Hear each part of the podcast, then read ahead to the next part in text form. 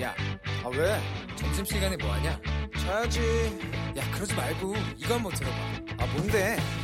지금 당장 라디오를 켜봐 나른한 오후 깨울 시사 토크쇼 모두가 즐길 수 있고 함께하는 시간 유쾌하고도 신나는 시사 토크쇼 오태훈의 시사본부. KBS 라디오 오태훈의 시사본부 2부 시작하겠습니다.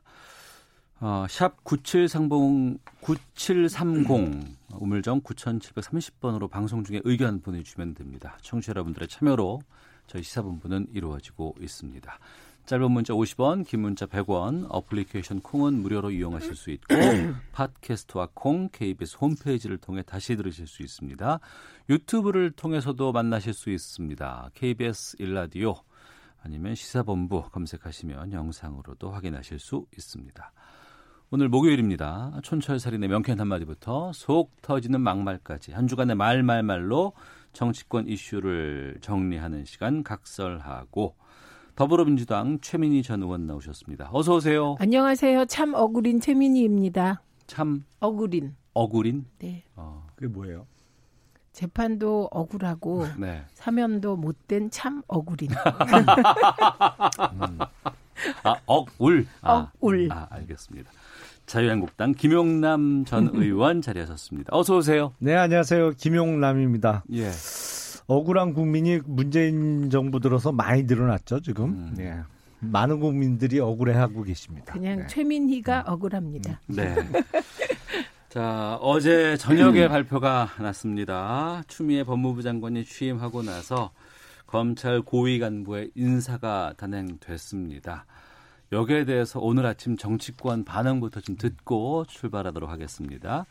MBC 아침 라디오죠. 김종배 시선 집중의 인터뷰인데요. 더불어민주당 홍익표 의원, 자유한국당 주호영 의원의 목소리 듣겠습니다.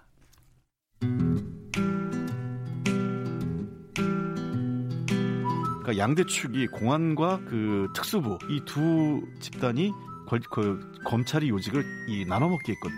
근데 사실은 그 이 사람들의 일 그 전체 10%도 안 돼요. 나머지 대부분은 형사부와 공판부 중심으로 해가지고 음. 90% 이상의 일반 검사들은 이런 거에 관심도 없고 그냥 자기 일을 묵묵히 하시는 분들이거든. 그러니까 지금 요번에 인사의 특징은 그런 이 공안과 특수 중심의 인사의 틀을 깼다. 음. 그러니까 이 형사부나 공판부에서 그 일선에서 일하는 사람들에 대한 내용을 했다는. 어, 저는 어, 청와대의 뜻은 윤석열 총장 불신이라고 봅니다. 저는 이제 인사를 주도한 사람들이 노리는 취지가 아, 윤석열 총장을 무력화하고 윤석열 총장에게 모멸감을 주는 이런 것을 의도한 것이라고 보는데 예, 모멸감을 참고서라도 지금 하고 있는 수사들을 다 완성하는 것이 맞다.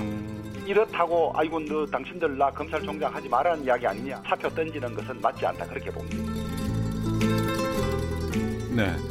홍익표 의원, 주호영 의원의 목소리 들으셨는데요. 어, 상당히 큰 폭의 인사가 났습니다. 검찰 출신 김영남 의원께서 이번 검찰 인사 어떻게 보셨는지부터 좀 여쭙겠습니다.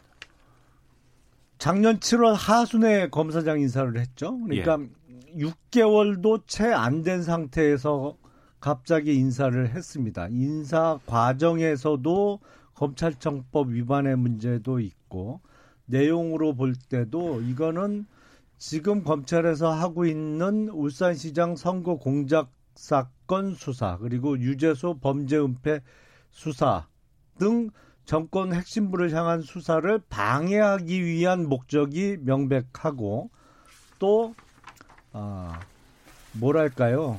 이 뭐 어, 보복성의 성격도 짙어요. 네. 그러니까 마음에 안 드는 수사를 한 거에 대한 그래서 이건 뭐 문재인 대통령과 추미애 장관에 대한 직권 남용죄를 안 물을 방법이 없습니다. 직권 남용을 한 것이다. 예, 이건 직권 남용죄예요. 어, 이번 검찰 인사가. 예, 예. 명백한 직권 남용죄입니다. 예, 최민희 의원님.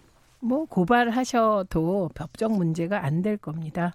세상에 대통령이 정당한 인사권을 행사한 걸 직권 남용이라고 몰아붙이면 국정농단 때 그 있었던 일 알고 계셨던 분들은 뭐 하신 건지 그래서 좀 가름말을 타야 되겠고요. 그다음에 두 번째 검찰청법 위반 소지 없습니다. 검찰청법에는 검찰총장의 의견을 들어 라는 부분이 있습니다. 인사를 네. 할 때. 어. 들었어요? 예, 추미애 안 장관께서. 예. 두 번에 걸쳐서 검찰총장에게 음. 의견을 제시하라고 하였으나 네. 검찰총장이 제시하지 않았습니다. 음. 그렇기 때문에 제시하지 않는 것도 의견이기 때문에 어, 의견을 들은 것입니다. 아, 그래서 의견을 들으려 했는데 그쪽에서 안 해준 거다. 아, 아니 그쪽에서 의견을 안 준 거죠. 안준 거다. 그 아. 의견을 안 준 것도 의견인 것이기 때문에 예. 검찰청장 위반 소지 어, 없습니다. 그리고 어, 가장 중요한 건 이 대목인데요. 첫 번째 조국 내 가족에 대한 수사는 끝났습니다. 음. 예, 그래서 이미 조국 전 장관에 대해서 검찰이 11건 플러스 알파에 대해서 기소를 한 상태이기 때문에 네. 조국 내 가족 수사에 대한 뭐 수사 방해 인사다 이런 말은 성립이 안 되는 것이고요. 음. 그다음에 조국 조국 수사 얘기는 제가 조- 안 드렸는데. 아니 그러니까 음. 의원님 말고 다른 분들이 그렇게 얘기하세요. 그 다음에 두 번째는 유재수 사건 관련하여서도 이미 네. 유재수는 재판이 시작됐습니다. 예, 예. 그 다음에 유재수 감찰권 종료와 관련한 어거지 그 구속영장 청구는 기각됐고요. 조국 장관에 대해서 어 이틀 전에 한 10시간 조사했다는 거 아닙니까? 그러면서 사실상 그것도 수사가 마무리돼서 곧 기소한다는 거 아닙니까? 음. 그래서 어, 조국 내와 관련한 어, 수사는 끝이 났기 때문에 이제는 그 수사가 적법하게 검찰의 직권 남용적 요소가 없었느냐를 판단하는 것이고요. 그런 판단에 있어서 어, 한동훈 검사 같은 경우는 무리한 수사를 했다. 당연히 인사 책임을 물어야 한다고 생각합니다. 네. 자, 우선 지난 정부에서 노태강 문체부 국장에 대한 인사 문제가 있었잖아요. 예. 그러니까 어, 아니 그때도 뭐 인사권이야 대통령에게 있었죠. 뭐 지금도 그렇고 그때도 그렇고 언제는 뭐 인사권이 김정은 위원장한테 있었나요?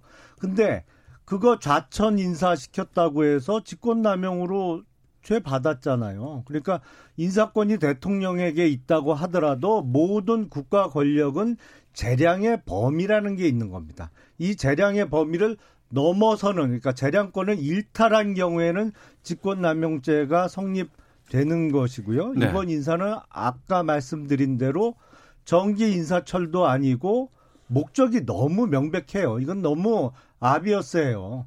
이건 보복 인사 겸 수사 방해 목적인 게 이번에. 승진 10명을 포함해서 검사장급 이상 간부 32명을 대상으로 했다고 하는데 구체적으로 어떤 것이 좀 어떤 인사가 좀 그런 건지를 좀 짚어주시면 좋을 것 우선 같습니다. 어, 대검찰청의 검찰총장을 제외하고 어, 검사장급 이상짜리가 9자리가 있어요. 네. 그러니까 대검 차장 그리고 각 대검찰청의 부장은 그게 검사장급 자리거든요. 네네. 근데 그 9자리 중에 8명이 다 바뀌었어요. 어. 한 자리 안 바뀐 게 어디냐? 그건 바로 감찰부장이에요. 근데 그거는 이 정권 들어서서 어, 법원의 우리법 연구회 출신을 이 정권에서 감찰부장에 얼마 전에 앉혀놨죠. 그러니까 예. 한동수 지금 감찰부장은 뭐 윤석열 총장하고는 아무 관계 없이 이 정권에서 꽂은 사람이고 예. 어, 법원의 우리법 연구회 출신은 나머지 여덟 명을 다 바, 바꿔버렸어요. 음. 그런데 뭐 한동훈 반부패 어, 강력부장을 포함해서 다 사실상의 좌천성 인사를 냈죠. 음. 한동훈 부장 같은 경우에 부산 고검 차장으로 인사를 냈고 옛날에 이제 공안부장이라고 했는데 박찬호 어, 공공형사부장도 제주검사장 저 바다 건너 아주 보내도 제일 먼 데로 보내버렸어요. 그러니까 지금 보복성 인사 성격이 뭐 명백 하고 그러니까 네. 과거에 소위 적폐몰이 할 때 아니 그때라도 인사권은 대통령에게 있었죠. 근데 그거를 무슨 좌천시켰다고 해서 그것도 직권남용으로 처벌하던 사람이 이런 짓을 벌여놓고 이건 죄가 아니다? 아유 이게 누구 맘대로 그렇게 되겠어요. 최민희 그, 의원님. 그렇게 시, 그 어, 타임머신을 타고 시간을 왔다 갔다 하시면 안 됩니다. 박근혜 대통령과 관련한 여러 가지 수사를 해서 박근혜 대통령과 그 주변을 어, 구속하고 기소한 때는 그 문재인 대통령 때가 아닙니다. 아니 그게 직권남용 네. 된다면서요. 아니 그러니까 그게 문재, 행사도 문재인 대통령 때가 아니기 때문에 그 이 정부가 박근혜 전 대통령을 구속시킨 것처럼 말씀하시면 곤란하다. 이건 팩트고요. 그 민주당이 그럼 아, 저 그때 의원님 직권남용이 안 된다고 시간입니다. 주장했어요. 예, 예? 그때 말씀하시고 예, 드릴 시간 황교, 드릴게요. 황교안 어, 대통령 권한 대행이 박근혜 전 대통령을 구속시켰습니다. 네. 이 말씀 드리 어, 드립니다. 그 다음에 지금 그런 말씀하시는 거에 따르면 한동수 감찰부장이 윤석열 사람이 아니고 정권이 꽂았다 그러는데 그건 맞죠. 그러면 윤석열 총장 사람 해야 됩니까? 지금 그렇게 말하면 거꾸로 윤석열 총장 사람이 나머지 여덟 명이었다는 겁니까? 저는 언론에 대해서도 지적하고 싶은 게 윤석열 사단 어쩌고 이런 말을 아주 공통적으로 쓰는데 사단 라인 뭐 예, 이렇게 많이 라인 하죠. 윤석열 예. 사람 네. 그러면 검찰 내에 윤석열이 하나회 같은 조직을 만들었단 말입니까? 저는 그 윤석열 사단이라는 네이밍 자체가 현재 검찰이 얼마나 끼리끼리 문화로 이루어졌는지를 보여주는 거다. 그래서 대한민국 어떤 검사도 윤석열 사람이면 안 되죠. 국민의 사람이어야죠. 그래서 저는 왜 언론이 윤석열 사단에 대해서 뭐 윤석열 사단에게 불이익을 줬다 이런 말을 왜 쓰는지 모르겠습니다. 그러면 윤석열 총장이 검찰 인, 검찰 인사 다 해야 됩니까? 그런 주장 하시려면 국회에서 법을 바꿔야죠. 네. 검찰의 검찰의 모든 인사는 검찰총장이 갖는다. 이런 법이 통과되겠습니까? 그러면 검찰총장 직선제로 바꿔야 되죠. 복잡한 논의를 해야 되는 문제다. 이런 말씀 드리고 어 저는 특히 한동훈 검사의 경우는 조국 내 가족 수사를 하면서 첫째 피의사실 유포를 일상적으로 했다는 의혹. 예, 그 다음에 두 번째 대한민국을 4개월이나 시끄럽게 해놓고 조국 전 장관에 대해서 기소 내용을 보십시오. 얼마나 옹색하고 졸렬합니까? 그리고 그게 재판으로 가서 과연 몇 개나 유죄가 나겠습니까?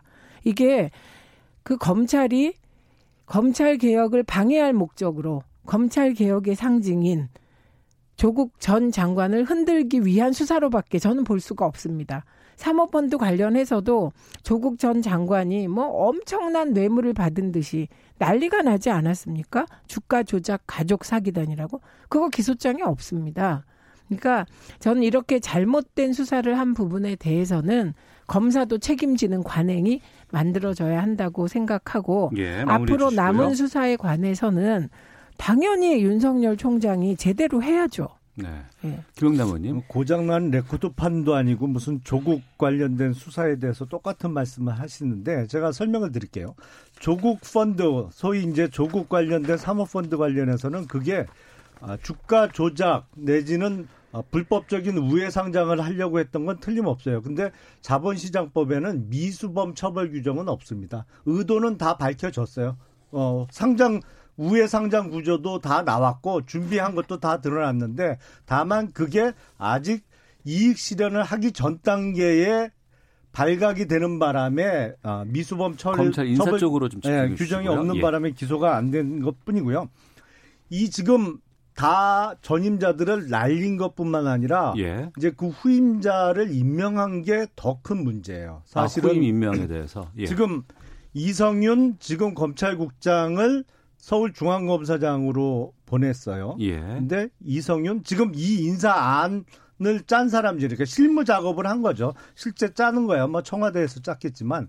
근데 이 이성윤 지금 서울중앙검사장 임명된 사람이 아, 노무현 정부 때 청와대에 파견 근 파견 근무를 했어요. 검사 신분으로. 네네. 그리고 또 중요 보직인 검찰국장에 새로 임명되는 조남관 아, 지금 동부검사장이죠. 신임 검찰국장도 역시 노무현 때 청와대 파견 근무를 했어요. 예. 그러니까 아, 중요 자리에 확실한 자기 편 음. 친문 검사들을 사실 친문 검사들이 숫자는 그렇게 많지 않아요. 예. 그러니까 보통 양식 가진 검사들하고는 거리가 멀기 때문에 근데 그 몇 안 되는 친문 검사들을 서울 중앙검사장, 검찰국장 확실하게 아, 꽂아 넣고 더군다나 또 한동훈 반부패 부장 후임의 심재철 아, 서울 남부지검 1차장을 검사장 승진시키면서 바로 대검 반부패 부장으로 승진시켰는데 요 심재철 어, 신임 부장도 뭐 성향은 제가 아주 자세히 알고 있습니다만 마찬가지입니다, 역시. 음, 그러면 이제 검사 동일체가 되게 비판을 받는데 그 안에도 검사 동일체에 굴복하지 않는 검사들이 있군요. 아주 좋은 말씀하신 것 같고. 그 다음에 친문 검사들이 있다면 진짜 문재인 대통령께서는 훌륭하시다는 생각입니다. 이런 그 윤석열 총장이 이렇게 전행을 부리는 이 와중에도 스스로 검찰 개혁과 뜻을 같이 하는 친문 검사가 있다는 말씀은 저는 굉장히 감사하게 듣겠습니다. 정치 검사들 키운 걸 지금 업적이라고 말씀하시는 거예요? 예, 키웠다, 최민유님 시간입니다. 키웠다, 예. 키웠다면 전 더 훌륭하다고 생각합니다. 근데 키웠을 리가 없죠. 바쁘셨을 테니까. 그다음에 아까 한 가지는 교정을 해야 될 것 같은데요. 어, 주가 조작을 하려고 한 게 밝혀졌다. 불법 우회 상장이 밝혀졌다. 새빨간 거짓말. 여기서 하시면 안 예, 됩니다. 검찰 인사 쪽으로 아닙니다. 이거는 예, 사실을 예, 해야 되고요. 짧게 예, 마무리 어, 중요한 건 예. 현재 정경심 교수와 조국 전 장관에 대해서 사모펀드와 관련하여 지금 기소된 내용은 차명 계좌입니다. 그런데 그 차명 계좌라고 검찰이 주장하는 것이고 핵심적 당사자인 조범동이 차명 계좌 아니다. 내가 진짜 돈을 빌렸다. 예, 그리고 나머지는 이자를 주시고요. 준 것이라고 주장하고 있어서 검찰이 무리하게 어거지로 기소했다는 것이 재판을 통해서 밝혀지고 있다는 점 어, 말씀드리고 공의 전망에 대해서 좀 두 분께 여쭤보고 아니, 그다음에 예. 신재철 반부패 부장의 경우는 뭐 네. 그런 얘기 어려워하실 거 없습니다.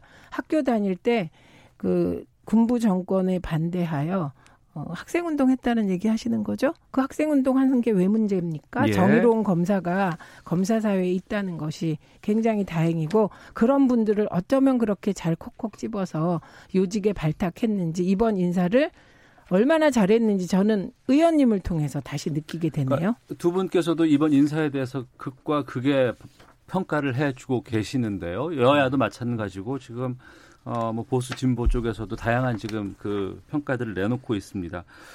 두 분께 공에 여쭙고 싶은 건 그러면 이 검찰 인사 이후에 네. 현 지금 그 윤석열 검찰총장 이 뭐 이후의 상황들 어떻게 전망을 하실지 그냥 뭐 큰 문제 없이 그냥 이대로 잘 흘러갈 수 있을 것인지 뭐 어제 일부 기사에서는 뭐 검란 얘기하고 뭐 여러 가지 얘기도 나오고 있는데 여기에 대해서 좀 의견을 여쭙고자 합니다. 최민희 의원께서 먼저 좀 어떻게 네? 전망하고 계시는지 여쭙겠습니다. 어, 윤석열 총장이 정치하시려면 1월 16일까지 사표 내셔야 됩니다. 그리고 그 사표가 수리돼야 되죠.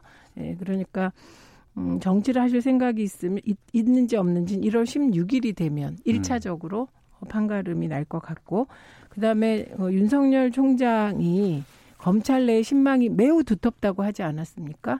그 신망이 일부에만 두텁고 일부에만 두텁지 않았다는 말인지 지금도 총장님이세요. 그러니까 총장으로서 해야 될 직분을 법과 원칙에 따라 잘 하시지 않을까 싶고요. 그리고 특히 지금 진행되고 있는 여러 가지 정치적 수사. 네. 어, 기소된 패스트트랙 위반한 그 자유한국당 의원 수사뿐만 아니라 나경원 전 대표의 대표의 입시 비리 의혹, 아들 이중 국적 의혹 등등 고발된 게 굉장히 많습니다. 10차 고발까지 됐는데 아직 그 나경원 전 대표 조사조차 안 하고 있거든요. 이런 건 착실하게 하셔야죠. 역할을 다 하셔야죠. 네. 윤석열 총장이 사표 내는 상황을 계속 만들고 있는 것이죠. 이제 음. 어제 검사장 인사 발표했으니까 아마 일주일 이내로 차장이나 부장급 인사도 발표를 할 텐데요. 네. 지금 네. 정권을 향한 수사 라인에 대해서는 거의 전면적으로 다 바꿀 거예요. 검사장 어. 인사한 거로 봐서 후속 인사에서도 네, 후속 인사도 뭐 어, 완전히 막무가내식으로 밀어붙일 것으로 보이는데 그래서 분을 못 참고 윤석열 총장이 사표를 내고 나가주길 원하는 것이죠. 근데 정권이 원하는 대로 그렇게 흘러가지는 않을 것 같고요. 음. 어, 그리고 이렇게 심각하게 명백하게 국가의 사법 기능을 저해시키고 사실상의 사법 방해를 하고 있는데 정권 차원에서 아, 이럴 바에는 차라리 지금 이루어지고 있는 울산시장 선거 공작 사건과 유재수 범죄 은폐 사건 등 정권의 핵심자들이 관련된 사건에 대해서는 민주당이 특검을 받아야 돼요. 음. 그러면 특검에서 음. 수사하도록 하자. 아, 이거 민주당에서 이것까지 거부하면서 자기 마음대로 인사 갖고 이렇게 농단을 부리는 건 정말로 이거 정권 말기적 현상입니다. 저기 저 그 시간이- 예. 울산시장 선거보다 더 중요한 게 고래고기 검사 특검이고요. 예. 그다음에 울산 시장 선 올해가 민주주의보다 중요하군요. 이래서 안 되는 거잖아요. 울산 시장 선거와 관련하여 추미애 장관을 자유한국당이 울산 시장 선거 개입으로 고발했고 검찰이 이걸 수사한다는데 제가 실소를 금할 수가 없습니다. 추미애 대표는 당시의 대표였어요. 네, 네. 그렇기 때문에 대표가 울산 시장 선거에 개입한다는 건 개입이라는 말이 성립이 안 됩니다. 총지휘하신 겁니다. 아니 대통령이 당시 여당인 새누리당 공천에 개입한 것도 죄가 된다라고 지금 징역 무슨 소리 하세요? 3년인가 선고해 예, 검찰에 대해서 시각이 너무나 대통령은 좀 아니에요. 대통령은 개입하면 안 됩니다. 근데 민주당 대표가 지방선거 공천 지휘하는 게 그걸 개입이라고 하면 바보인 겁니다. 그거. 예, 마무리하겠습니다. 평소보다 좀 두 배가 넘는 문자들이 계속 쏟아지고 있는데 아, 몇 가지 좀 소개해드리도록 하겠습니다. 8204님, 이번 법무부 인사는 검찰이 그동안 가진 권력을 정치적으로 남용했기 때문에 촉발된 일 아닌가요? 저는 속이 후련합니다. 이에 반해서 홍학표님, 윤석열 총장 임명할 때 살아있는 권력 수사하라고 하지 않았나요? 정말 수사했더니 싹둑 잘라버리는 건 옳지 않습니다. 1967님, 검찰의 인사는 인과응보입니다. 보복 인사가 아니라 검찰의 보복 수사에 대한 결과입니다. 검찰 반성해야 합니다. 3006님, 인사가 참 옹졸한 것 같습니다. 회사 생활 오래 했지만 회사 부장 인사도 이렇게는 안 합니다. 라고 의견 주셨습니다. 헤드라인 뉴스 듣고 와서 계속해서 말씀 나누도록 하겠습니다. 추미애 법무부 장관은 국회 법사위에 출석해 인사 관련 검찰청장의 의견을 들어야 한다는 내용의 검찰청법 34조를 위반했다는 지적에 대해 검찰총장이 저의 명을 거역한 것이라고 말했습니다. 중도 보수 대통합을 위한 정당 시민사회단체 대표자 연석회의가 자유한국당과 새로운 보수당이 참여한 혁신통합 추진위원회를 구성하기로 합의했습니다. 위원장은 동아대 박형준 교수가 맡기로 했습니다. 자유한국당과 자유한국당은 정세균 국무총리 후보자에 대해 도저히 적격 판정을 내리기 어렵다며 정 후보자 검증위원회를 수용하라고 촉구했습니다. 강경화 외교부 장관은 후르무즈 해협 파병 문제와 관련해 우리 국민과 기업, 선박의 안전이 최우선이라면서 한국과 미국의 입장이 반드시 같을 수는 없다고 말했습니다. 데이터 산업의 법적 근거가 될 이른바 데이터 3법과 연금 관련 3법이 국회 법사위를 통과했습니다. 오늘 오후 열리는 본회의에서 처리될 전망입니다. 지금까지 헤드라인 뉴스 정원나였습니다. 이어서 기상청의 강혜종 씨 연결합니다. 네, 먼저 미세먼지 정보입니다. 서울, 경기, 인천 지역의 초미세먼지 농도 나쁨 단계를 띄고 있습니다. 1세제곱미터당 세 도시 모두 39 마이크로그램을 보이고 있습니다. 이렇게 중서부 지방의 공기가 오늘 탁하겠고요. 그 밖의 지방 대기의 질은 무난하겠습니다. 내일은 중서부와 영남 지방의 미세먼지 농도가 높다는 거 참고해 주시면 좋겠습니다. 오늘 전국이 맑겠고 영동과 남부 제주 지방 구름이 많이 끼겠습니다. 동해안 쪽은 낮에 비나 눈이 조금 올 수 있겠습니다. 있습니다. 이상고온 현상은 한풀 꺾였고요. 낮 최고 기온 서울 3도, 전주 대구 7도 등 2도에서 10도의 분포를 보이겠습니다. 내일 아침에는 조금 더 추워지겠습니다. 서울 영하 4도 등 영하 9도에서 영상 1도, 낮 최고 기온은 서울 4도 등 3도에서 11도의 분포를 보이겠습니다. 내일은 구름량이 더 줄어서 전역에서 맑은 날씨를 보이겠습니다. 지금 서울의 기온은 0.4도입니다. 지금까지 날씨였고요. 다음은 이 시각 교통 상황 알아보겠습니다. KBS 교통정보센터 공인혜 씨입니다. 네, 이 시각 교통정보입니다. 강변북로 구리방향 한남대교 진입로에서 승용차끼리 부딪힌 사고가 발생해 이 처리 작업으로 통행이 전혀 안 되고 있습니다. 우회이동 부탁드리고요. 정체는 이전으로 마포대교에서 한남대교까지입니다. 반대 일산 쪽 반포대교 지난 1차로에서도 사고가 발생했습니다. 동호대교부터 밀리고 있습니다. 고속도로는 중부 내륙고속도로 창원 방향 정체가 극심한데요. 괴산 휴게소 부근 1차로에서 진행 중인 작업 때문입니다. 시설물 설치 작업 작업으로 뒤로 6km 구간 정체가 극심해서 우회 이동하시는 것이 좋겠고요. 서울 외곽고속도로 구리에서 판교 쪽, 퇴계원에서 토평 사이 길게 막히는 이유도 강일 부근에서 사고가 있었기 때문입니다. 끝으로 영동고속도로 강릉 쪽 횡성 휴게소 부근에서는 화물차 화재 사고 소식인데요. 불끄는 작업으로 한때 차로 전면 통제가 되기도 했지만 지금은 2차로와 갓길에서 사고가 정리가 되고 있습니다. 2km 구간 영향받고 있습니다. KBS 교통정보센터였습니다. 본격 시사 토크쇼. 오태훈의 시사본부. 오태훈의 시사본부. 오태훈의 시사본부. 오태훈의 시사본부. 오태훈의 시사본부. 오태훈의 시사본부. 오태훈의 시사본부. 오태훈의 시사본부. 오태훈의 시사본부. 오태훈의 시사본부. 오태훈의 시사본부. 네, 더불어민주당 최민희 전 의원, 자유한국당 김용남 전 의원 두 분과 각설하고 함께하고 있습니다. 아, 한국당 또 새로운 보수당 보수 통합 관련한 논의들 이루어지고 있는 상황입니다. 잘 될지 삐걱될지 아니면 안 될지 두 분께 좀 의견 듣도록 하겠습니다. 김영남 의원님 지금 네. 상황은 어때요?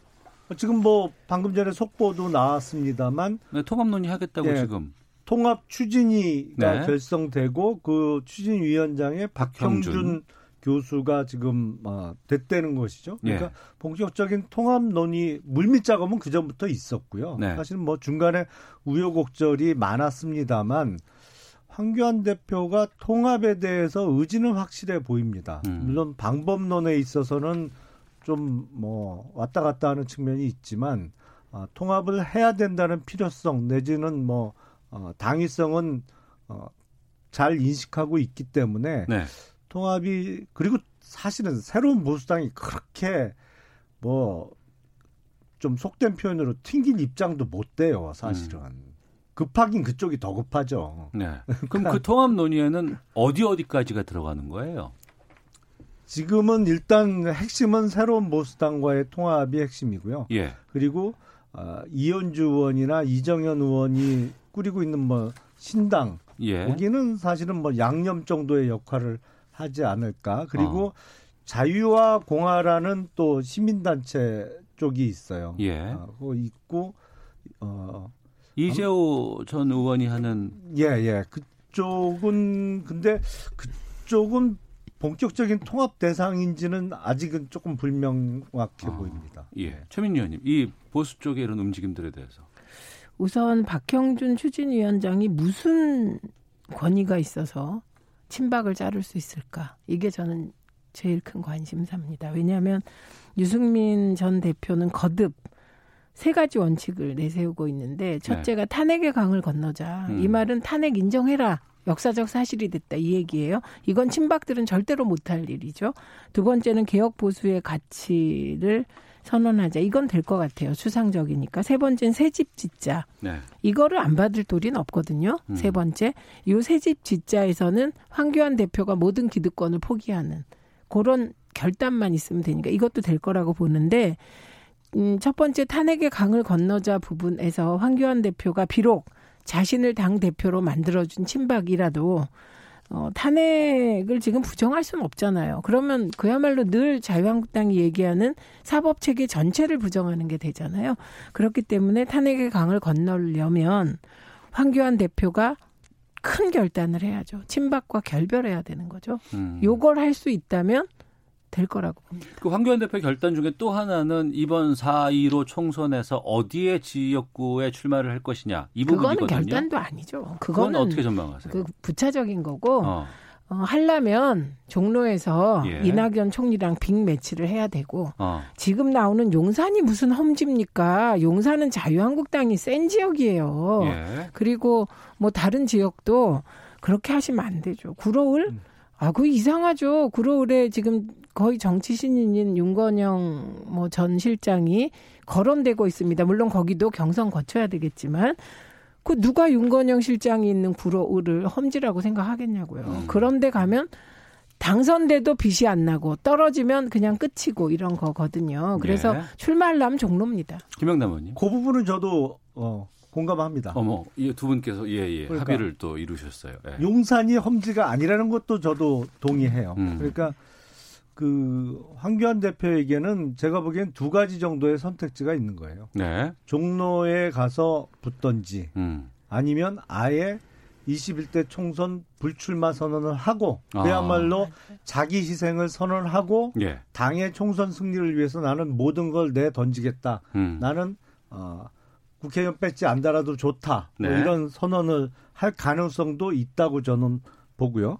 그리고 그 소위 3대 원칙 중에 하나인 탄핵의 강을 건너자는 것은 그런 의미 같아요. 제가 이해하기로는 탄핵이 정당하다라는 것을 인정하라는 의미가 아니고 탄핵에 대해서 어, 그 잘했니 못했느니 얘기를 음. 하지 말자, 네. 덮어두자. 뭐 그런 의미 정도로 저는 유승민 의원의 얘기를 받아들였거든요. 그러니까 알겠습니다. 그거를 그거 얘기하기 시작하면 탄핵 때 네가 잘했네, 내가 잘했네 얘기하다 보면 결국에는 저 꼴 나는 거예요. 그러니까 바른미래당 처음에 국민의당하고 바른정당 합당할 때 제가 저건 화- 혈액형이 완전히 다른데 저 장기 이식한다고 안 붙어 있는다고 그 말씀을 드렸었는데 음. 이게 탄핵 놓고 얘기하다 보면 같은 당에 있기 어려워요. 근데 맞아요. 자유한국당과 바른미래당은 혈액형이 같아요. 음. 그런데 단지 박근혜 전 대통령 탄핵에 대한 태도로 갈린 것이거든요. 예, 그 부분에 대해서는 네, 아. 그렇기 때문에 어, 말씀하셨듯이 유승민 전 대표가 탄핵의 강을 건너자는 의미를 축소해서 다시 제안해야 되는 것이죠. 음. 잘잘못을 따지지 말자. 그냥 역사적 사실로 남기자. 알겠습니다. 자, 이제는 좀 국회 쪽으로 좀 가보도록 하겠습니다. 저희가 준비한 인서트가 있는데요. 아, 듣고 와서 두 분과 말씀 나누도록 하겠습니다.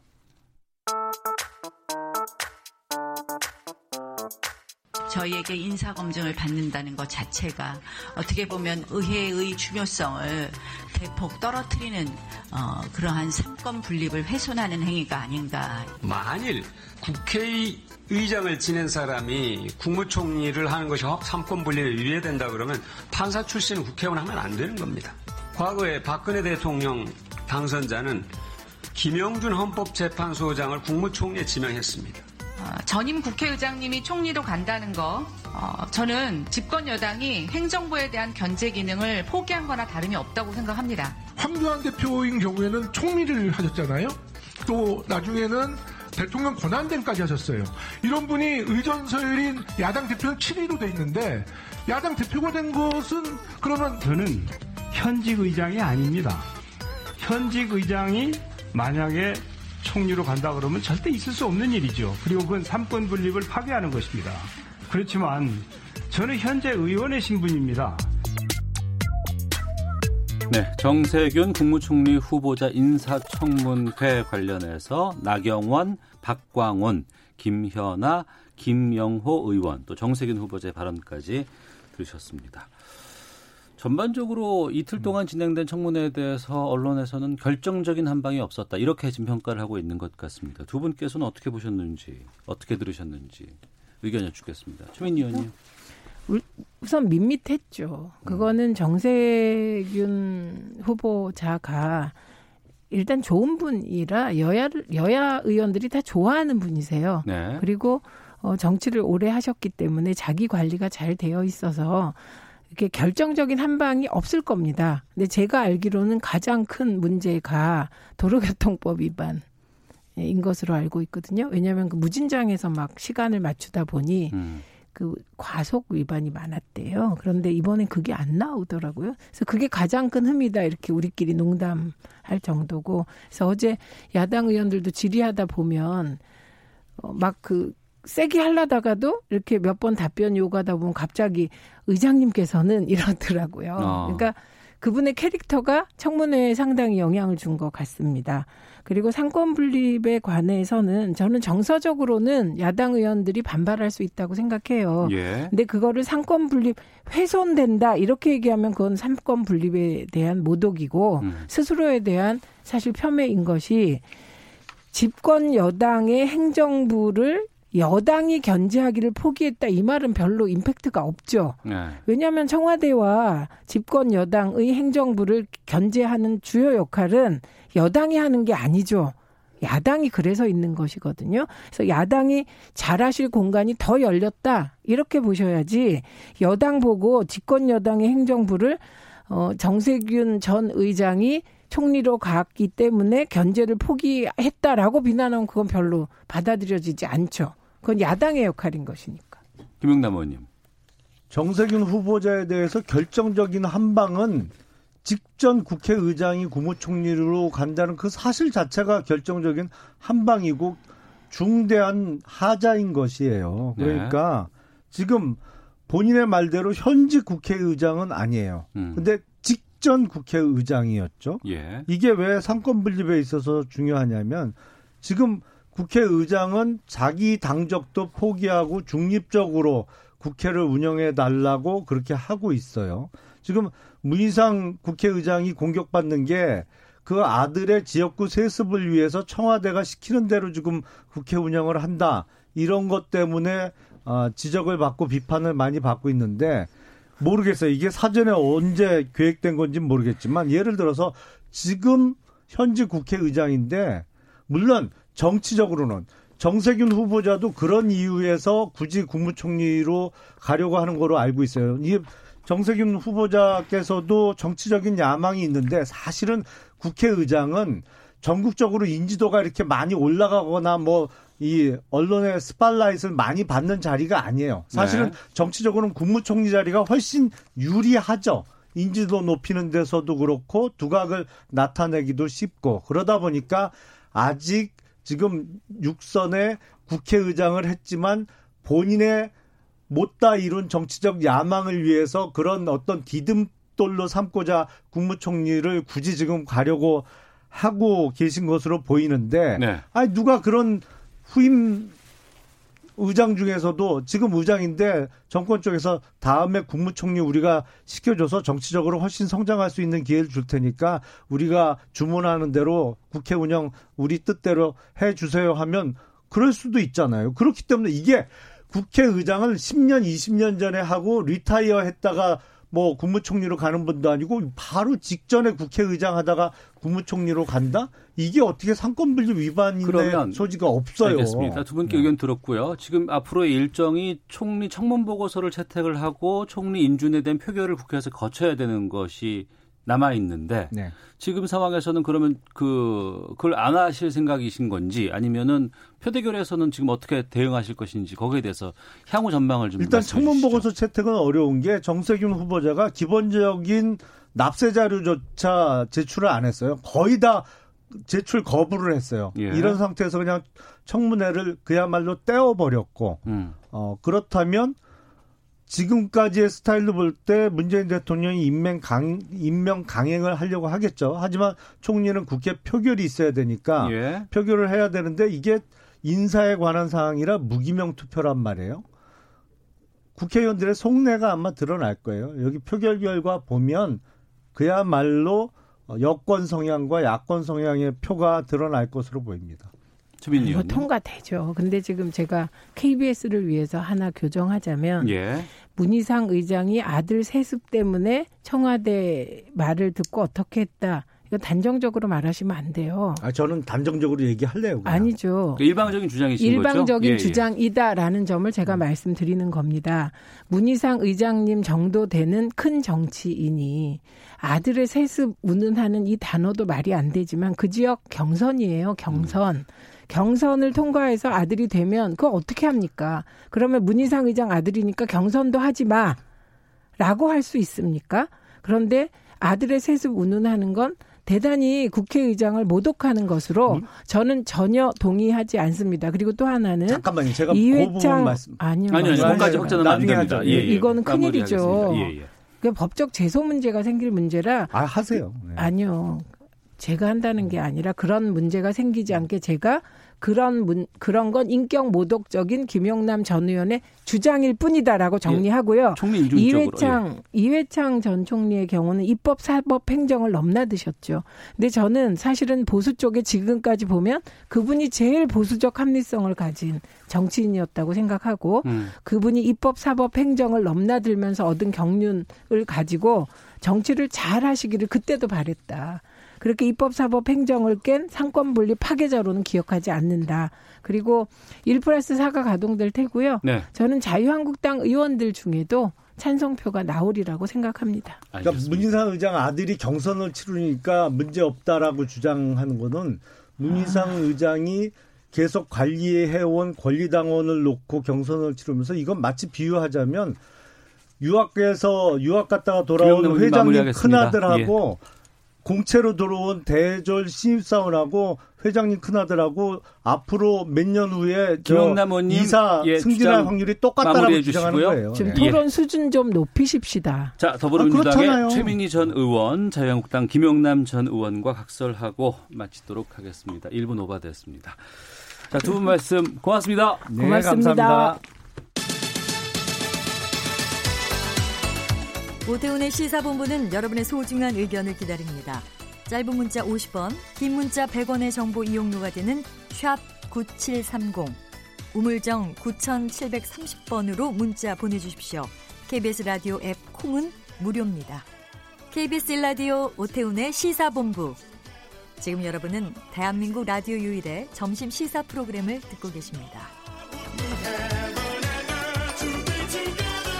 네, 1시 45분 지나고 있습니다. 한 주간의 시사 이슈를 법률적인 관점으로 풀어보는 시사법정. 오늘도 신유진 변호사와 함께합니다. 어서 오세요. 네, 안녕하세요. 예. 오전에 대법원에서 결정난 거 좀 잠깐 짚어보겠습니다. 서지현 검사. 네.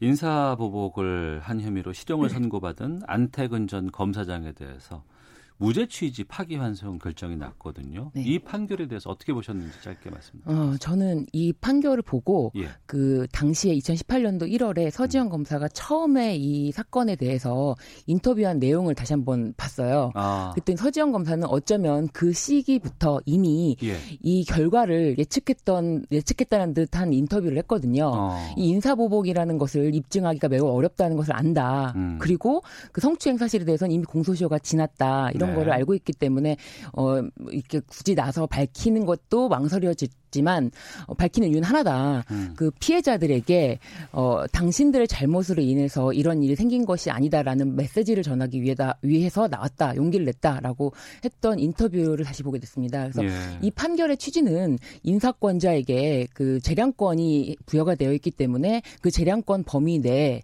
행사라면은 그것이 뭐 직권남용죄에 해당할 수 없다라는 대법원의 판결이 있지만 음. 그 이전에는 그 서지영 검사의 그 어, 의도가 좀 많이 전파가 많이 그동안 되어 왔기 때문에 저는 이 대법원 판결보다는 다시 한번 그 서지영 검사의 최초의 인터뷰 취지를 한번 어, 기려보고 싶었습니다. 음, 알겠습니다. 이후에 다시 한번 좀 이 내용들은 좀 다뤄볼 시간이 좀 있을 것 네. 같기도 하고요. 검찰이 다스의 자금을 횡령한 혐의 등으로 기소한 이명박 전 대통령에게 항소심에서 징역 23년 구형했어요. 네. 이건 어떻게 보셨어요? 아, 예. 이명박 전 대통령이 이 마지막 그, 어, 결심 기일에 나와서까지 네. 자신이 사익을 추구한 바가 하나도 없다. 음. 이렇게 주장을 한 거를 보면서 참 아직까지도 반성의 여지나 기미가 전혀 없구나 하는 네. 생각을 했습니다. 예. 네.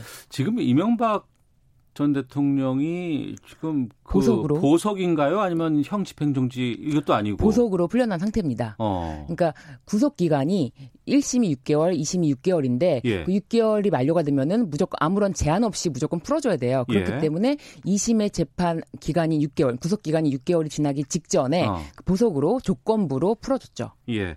1심과 비교해봐서 이번에 형량이 더 늘었잖아요. 네네. 그리고 그 뇌물 혐의 액도 더 늘었다면서요. 네네네 그렇습니다.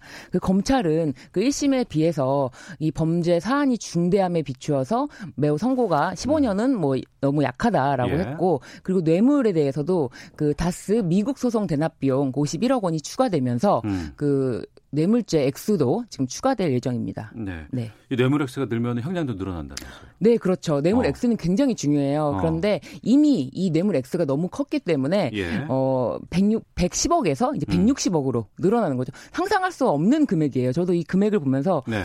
대통령의 직으로서 어. 이 거대한 이제 거액의 뇌물을 수수한 했음에도 불구하고 음. 아직까지도 전혀 반성의 여지가 전혀 없다는 것에 대해서 국민들이 더욱 어, 공분을 하지 않을까 싶습니다. 네. 구형량도 이제 1심보다는 3년이 네. 늘어난 상황인데 네. 검찰이 이게 지금 네. 선고는 아니고 이제 구형입니다. 네, 맞습니다. 어, 더 무거운 형량을 구형한 가장 큰 이유는 뭐라고 보세요? 검찰은 어, 지금 추가적으로 51억 원의 뇌물 수수에 대해서 입증을 자신하고 있고 네. 그리고 지금 전혀 반성의 여지가 없는데 음. 대통령의 직을 이용해 이용해서 그렇게 거액의 뇌물 및 그리고 횡령 이렇게 사실 검찰이 최초에 어, 기소했던 혐의가 16가지였습니다. 네. 근데 그 중에서 7개가 인정됐고 1심에서 7개 혐의가 인정됐기 때문에 검찰은 전 전 그 혐의에 대해서 그 유죄 입증을 자신하고 있기 때문에 구형량을 늘린 것 같습니다. 네. 1심 선고가 좀 기소한 이후에 늦게 날 수는 있다고는 하지만 네. 2심은 그보다 빨리 난다고 저는 알고 있거든요. 그렇죠. 근데 1심 때 한 1년 정도 기소한 이후에 네. 이제 판결이 났는데 네. 2심은 아 6개월 만에 맞습니다. 근데 2심은 지금 거의 1년 다 되는 것 같기도 네네. 한데 이게 왜 이렇게 늦는 거예요?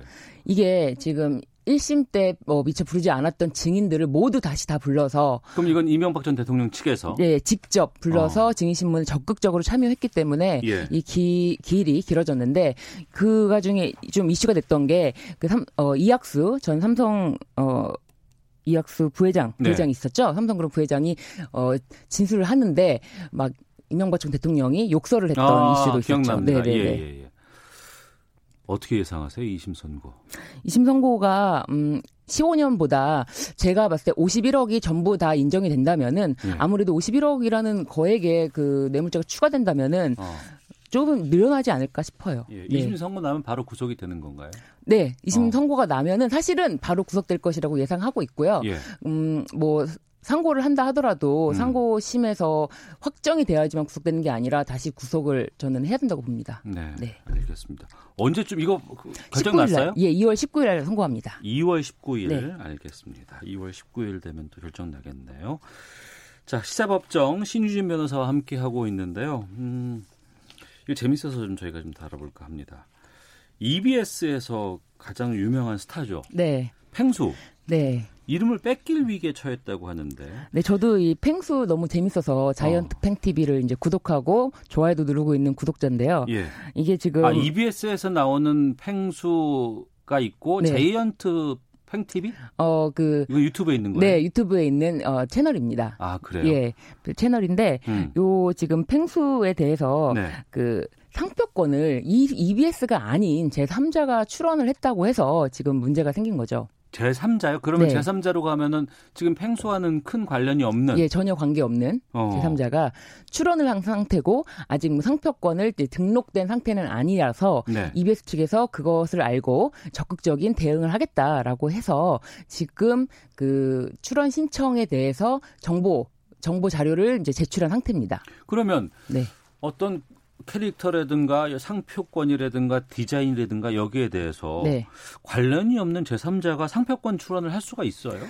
네, 사실은 우리나라는 선출원주의라고 해서 예. 그 관련이 있다 없다가 아니라 먼저 이 상표권에 대해서 출원 신청을 하면은 음. 그 등록이 되면은 상표권자가 되는 시스템입니다. 도메인 선점하듯이. 네네네. 어. 예. 근데 이게 뭐 선 출원권자의 제도가 문제냐, 선 발명권자 제도가 더 맞느냐라고 하는 거는 예. 사실은 어 선 출원권자라고 한 다음에도 모든 상표가 그렇게 등록이 되는 것이 아니기 때문에 네. 뭐이 사건 같은 경우도 결론적으로 말씀을 드리면은 EBS가 아닌 제3자가 이 팽수 팽수에 대해서 상표권을 취득할 수는 없습니다. 음. 네. 그러니까 그 부분인데 그러니까 우리가 우리 흔히 알고 있는 것은 뭐, 뭐 지적재산권 관련해서 네. 뭐 특허권 같은 거 네. 이제 있잖아요. 네. 이 특허 확보하기 위해서는 미리 등록을 해야 된다는 네, 맞습니다. 했는데 네.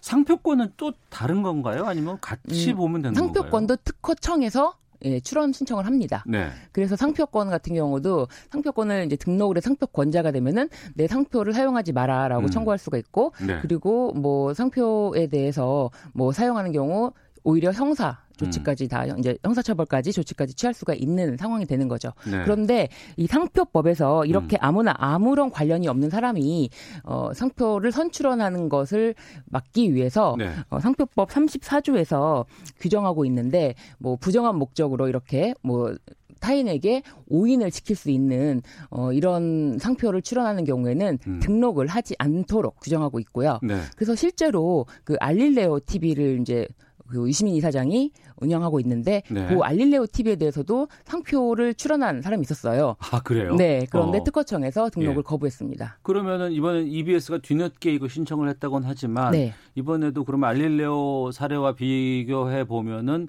EBS가 상표권을 가질 수 있는 확률은 좀 있겠군요. 네, 특허청에서도 심지어 이 이제 어 펭수 관련해서 그리고 음. 또뭐 보겸 TV라는 채널 관련해서도 이제 특허청에서 아예 그 방송을 공개적으로 한 사실이 있는데 네. 이건 에 대해서는 지금 심의 중이지만 음. 상표권을 제3자는 취득할 수 없을 것이다라고 이미 얘기를 한 바 있습니다. 네.